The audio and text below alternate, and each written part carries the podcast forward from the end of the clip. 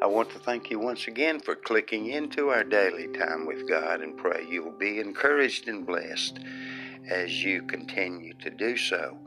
Our scripture reading for today is taken from Hebrews 10, verse 22. Let us draw near, having our hearts sprinkled from an evil conscience.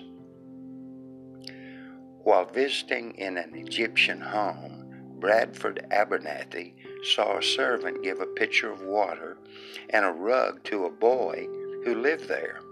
Three times the lad washed his hands, feet, face, neck, ears, and arms.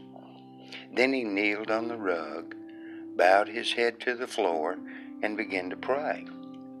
The scriptures teach that a right relationship to God comes from being justified in the name of the Lord Jesus. 1 Corinthians 6:11.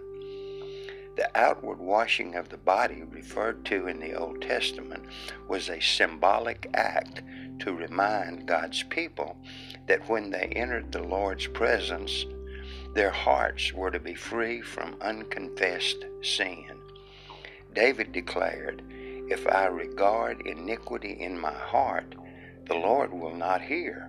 Psalm 66, 18. And in another psalm he wrote, He who has clean hands and a pure heart shall receive blessing from the Lord. Psalm 24, verses 4 and 5. It is foolish for those living in sin to expect the Lord to hear and answer their prayers. It's the prayer of a righteous man that is effective, we're told in James 5:16.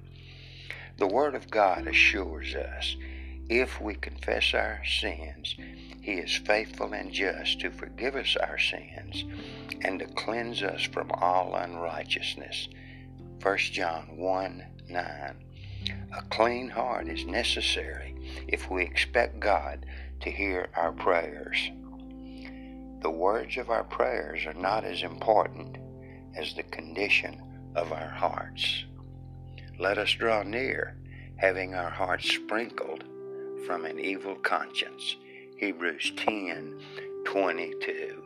Appreciate you clicking in to our daily time with God. And as always, we encourage you to rejoice and be glad in another day that God has given you.